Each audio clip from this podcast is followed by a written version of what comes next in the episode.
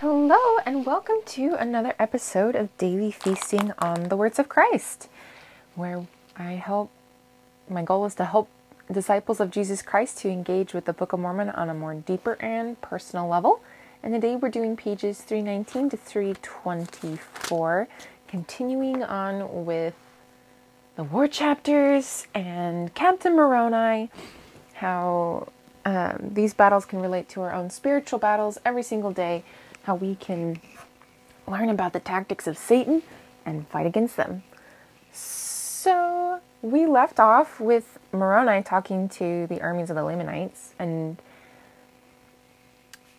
saying that if they will make a covenant to never come to war again, that they would let them go in peace. Otherwise, they would slay them all. Zerahemnah says, nah. We know we're gonna break that oath as soon as we make it. That never have we not stopped. We've never stopped fighting the Nephites is what I'm trying to say. Whew, English. The Lamanites have always gone to war against the Nephites. That's something that they've always done. And Zerahemnah is like, why should we make a covenant in which we know we're going to break it? We've always done this. See, that's Satan. He says, you've always been this way. Why do you think you can change? So Zerahemnah's like, we can't change. It's always going to be this way. There's always going to be a war. Well, and then Zerahemnah says something very interesting. He says that we don't think it's because of your faith in God that you've been delivered from us. We think it's because you have armor that you are winning against us. And I think Satan uses that tactic against us, where he tries to get us to think that, oh, it wasn't our faith in God that saved us. That wasn't a miracle. That was just a coincidence. Oh, that just happened. Oh, you're just probably better than that other person, and that's why you won. You know, that's why you didn't fall into sin and temptation. You're just better. You're just stronger. It wasn't God who saved you. That's Satan. He wants us to think that God doesn't have a role in our lives. He wants us to think that we've done it all ourselves and to forget to acknowledge the Savior and His power in our lives. And that's where the danger is, because as soon as we say we no longer need God, that's when we become vulnerable to Satan and his attacks. That's when Satan can get us, is when we decide, oh yeah, it was just me. It was just my armor. I'm just better than everybody else. That's a dangerous place to be in when it comes to spiritual battles.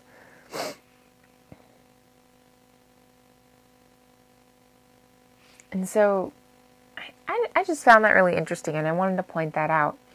And so the Zerahemnah doesn't make the covenant at first. And in fact, he tries to attack Moroni. But he's stopped by one of the soldiers who scalps him and says that just as the scalp has fallen to the earth, so shall all the Lamanites be destroyed and fall to the earth. Well, there's a bunch of Lamanites that after seeing that scalp, they're like, okay, yeah, we'll make a covenant. They make a covenant and they depart in peace. The rest of the Lamanites stay and they start to fight against the Nephites. But just as the soldier had prophesied, they begin to be destroyed. And seeing this, the rest of the Lamanites become scared and they make a covenant of peace.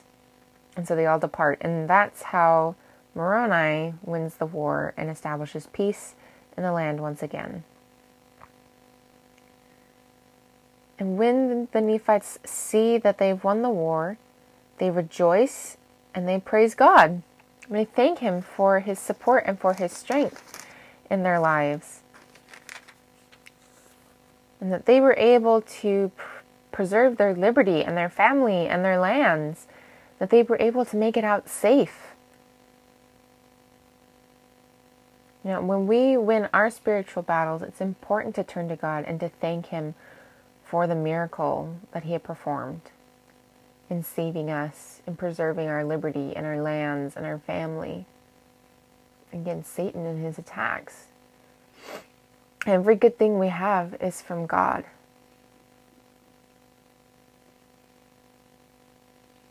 Well, after this, we get a little insert of Alma's prophecy about the Nephites actually being destroyed. Granted, this is like going to be 400 years after the coming of Christ. So they've got like, I don't know, 100 years until that point. And then they got 400 more years before destruction. So it's about 500 years away. And Alma's prophesying that the Nephites are going to be destroyed because they're going to fall into iniquity. And he has his son Helaman write it down, and he tells him that he's not allowed to share this with anyone until it's come to pass. So basically, the only people who's read this prophecy is Mormon, Moroni, and us. We see that, you know, if you're familiar with the Book of Mormon, you know that that prophecy is fulfilled, and that the people are going to be destroyed because of iniquity. And then Alma blesses his sons. He blesses the land to those who are righteous. And then he dies, air quotes. They're not actually sure what happened to Alma. They don't know of his death. They don't know of his burial. They think that God just took him up into heaven. And after that happens, Helaman and his brothers and a bunch of other people go and they start teaching the people, because the people have become prideful again. And they had just recently won a war, and they acknowledge God as being the source of this victory. And as Helaman and his brothers go out preaching, there's a bunch of people that harden their hearts and become prideful and lift it up in their eyes and thinking, no, that it wasn't God that saved them, it was themselves. Or it was their armor, whatever it was. They start becoming prideful. Even Mormon inserts his thoughts here, and he says, "Thus we see how quick the children of men do forget the Lord their God, yea, how quick to do iniquity and to be led away by the evil one." You know, we as fallen people are quick to do iniquity. That is why the natural man is an enemy to God. And that is why we must plead to Christ and seek for his mercy and his power in our lives to change our nature so that we are no longer quick to do iniquity, but instead have no more desire to do evil, but to do good continually. Our natures must be changed. Or in other words, we must be converted and continue in this conversion. It's not a one-time event. It is a lifelong process, a lifelong journey of becoming a natural man to a saint. And it is not an easy journey, and it's a long and it's a hard journey. But if we do not make the effort in this journey, then we are going to be quick to do iniquity again and again and again. Just like these Nephites. The Lord had just saved them from destruction and bondage, and yet they forget. And there is one man who wants to be a king, and he's convinced a bunch of others that he should be king, which would ultimately destroy their liberty. And Mormon also says, "Yea, and we also see the great wickedness one very wicked man can cause to take place among the children of men." This man had lots of influence, and influenced a lot of good people to make bad choices. You know, and I've been thinking a lot about influence lately. I don't think there's ever a day that goes by where we are not influenced by someone or something. Influence is constantly around us, and we are constantly influencing others for good or for bad. all the time. It's not something you can just stop. It's not something you can just ignore and it'll go away. It's always there. Influence is a constant, like the air we breathe. You know, the types of things we see on our phones, the types of things we talk about with people, the types of things we see on billboards and movies, and you know, the way that the kind of people we associate with and what they fill their minds with books and movies and media, like what they consume can influence them, and that influence can influence us. Influence is a chain reaction, and it can go for good or for bad. And you can either help people come closer to Christ or help them walk away from the Savior and his atoning grace.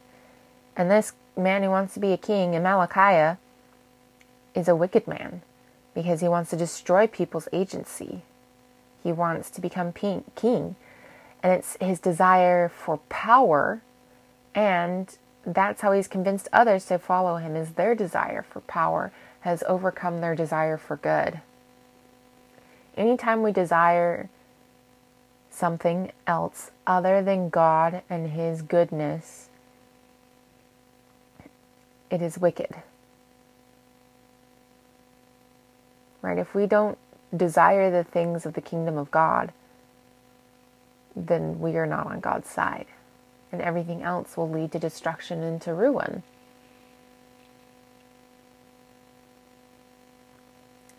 And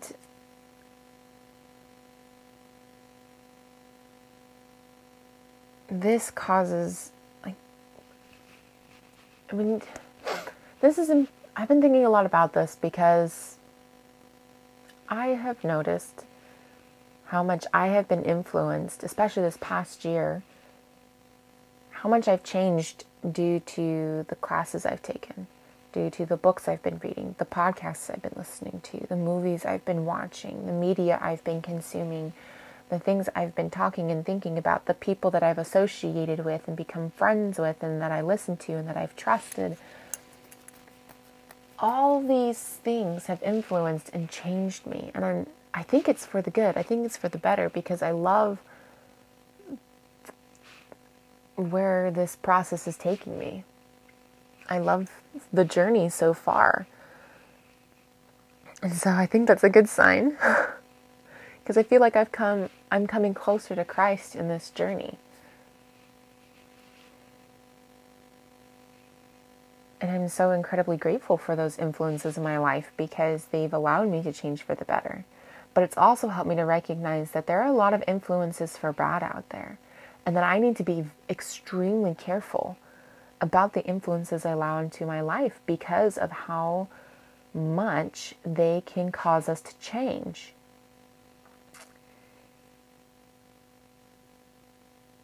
Especially those with whom we associate with. If I associate with people who don't desire the things of God and his righteousness,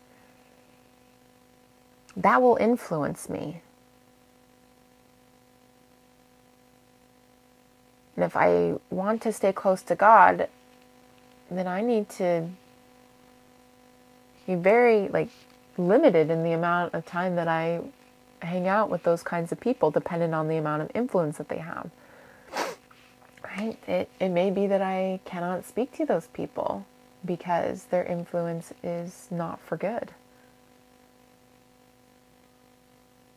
Doesn't mean that I should be rude or mean or anything. I can still be kind and have charity towards that person without hanging around them.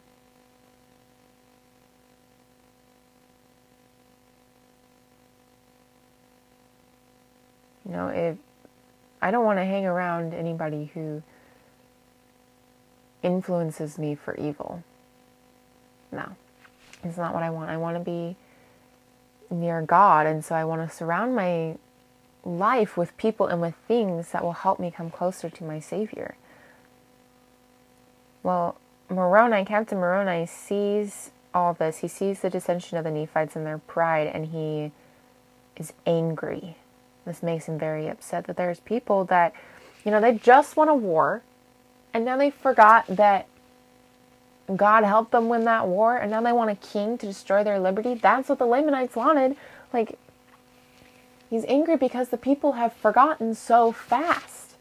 And so he rips his coat, he writes the title of liberty, which is basically his reasons why that they're fighting, right? If you remember from yesterday's episode. And he says, in memory of our God, our religion and freedom, and our peace, our wives and our children. Right? This is what they're fighting for. This is what matters most to Moroni and to the Christians. And Moroni goes and he asks everyone else, will you join me? And they rip their garments in token, and they put on their armor, and they make a covenant that as long as there's righteous people on the earth, they will fight for liberty, they will fight for their families, and they will fight for their land. They'll fight for their God. They will go to war to preserve that which is most precious to them.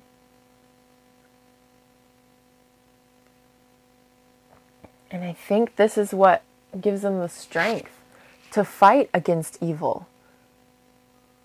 Knowing that they have something to fight for, a cause greater than themselves, that they are fighting for their God and their religion and their family to protect them and preserve them so that they can live the kind of life that they want to live.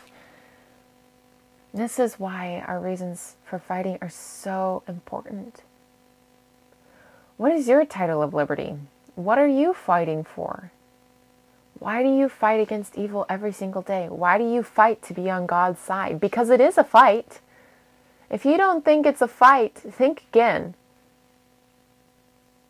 And I say that with fervor because I didn't realize how much of a fight it is every single day. And that's kind of the subtlety of Satan. Satan is subtle. He doesn't want you to think that there's a fight, but there is. It's a struggle. It's a battle.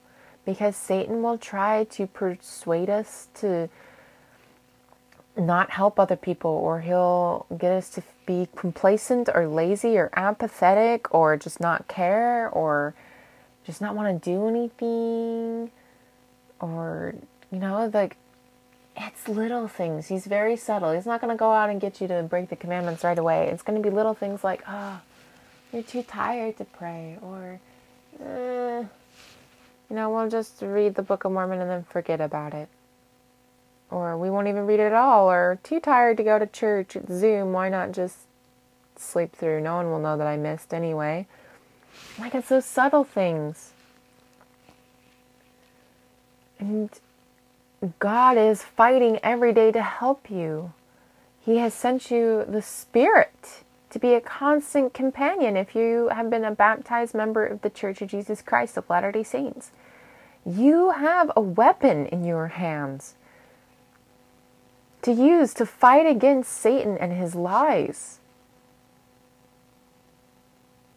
Again, I say this with fervor because I didn't realize this was a battle. I didn't realize what kind of a war we were in. And if you still don't think we're in a war, I suggest you read Armed with Righteousness by Stephen A. Kramer and start listening to the Eternal Warrior podcast. Because we are in war, my friends. The war started in heaven before the earth was created, and Satan never stopped. Just like the Lamanites have never stopped hating the Nephites, there has always been at least a portion that has always hated the Nephites and have always gone to battle. They have never stopped and will never stop.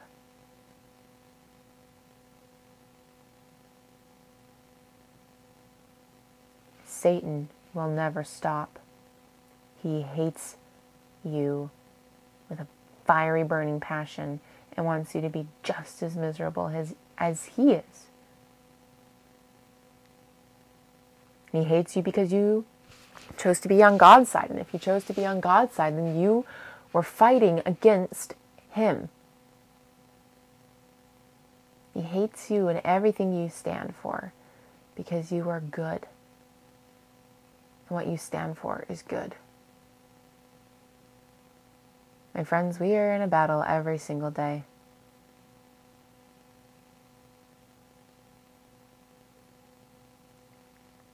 Recognize that, and recognize the reasons why you fight. If you didn't realize we were in a battle, my first suggestion to you would be figure out if what I'm saying is true. Figure out if there really is a battle going on. Once you figured out there is a battle, I suggest you figure out why you're fighting this battle.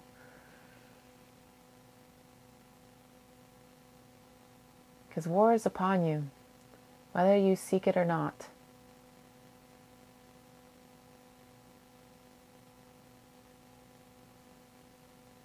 And so decide how you're going to fight, who you're going to fight for, what you're going to fight for. Earn a title of liberty like Moroni. And renew your covenants with God.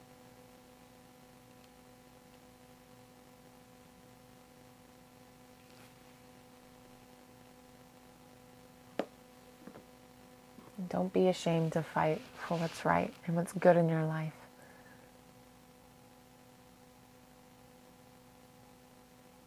I'm going to leave it there today. You know my spiel. Write down your impressions. Act on them. Share this podcast with people. Rate, review. Send me your insights. Blah, blah, blah, blah, blah. You know how it goes. And I hope you win your battles today. May God be with you, as I know He will be every step of the way. I guess more appropriate would be say, I hope you bring God with you today. Ask for His help in your battles. Pray to Him and tell Him what you struggle with. Even if it's, even